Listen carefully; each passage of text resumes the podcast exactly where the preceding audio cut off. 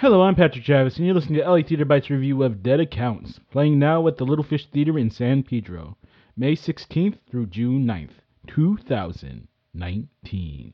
Morality Principles concerning the distinction between right and wrong or good and bad behavior. This is one of the main topics explored in Teresa Rebeck's play, Dead Accounts.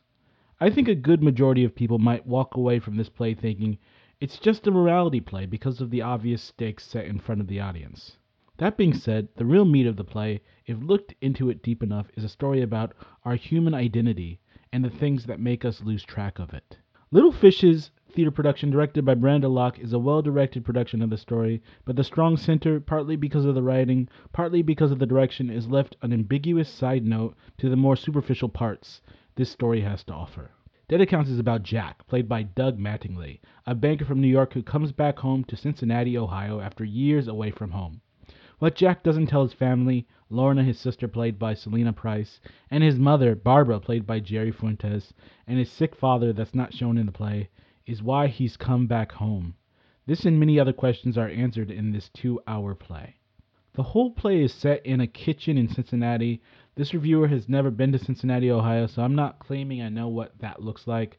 But the set does have the homey look of what I think a middle class, lower middle class kitchen in the Midwest might look like. I loved the use of real food used in this play. Food is one of the metaphors the writer uses in this play, and it was great to watch the actors actually eat real food instead of miming the action, something that's often used in theater.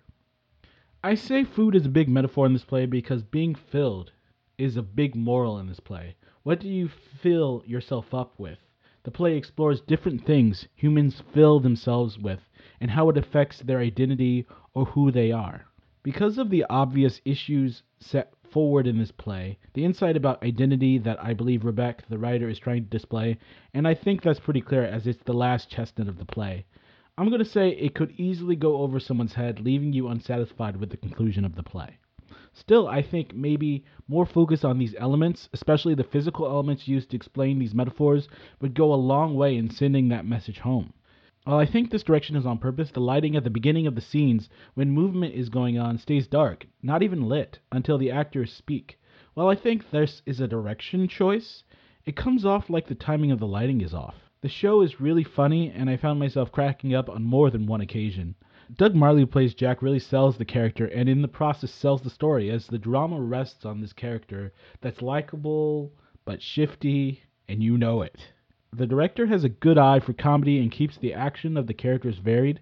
While some of the characters are outlandish in their mannerisms and it's appropriate, characters like Phil, played by Kerithric Seversan, gave a more laid back, nervous, but identifiable performance keeping the story grounded and still delivers a funny performance without going over the top. The story makes a lot of things obvious, but the tension remains because of the wonderful setup and tension created by Teresa Rebecks. She understands knowing more facts doesn't necessarily ruin the tension if you're really invested in the people on the stage, and that's exactly what she does in the first 20 minutes of this play.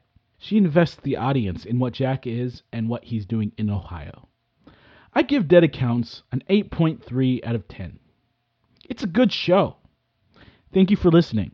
If you like our podcast, please help support us by becoming a Patreon supporter. With your help, we can make the podcast even better.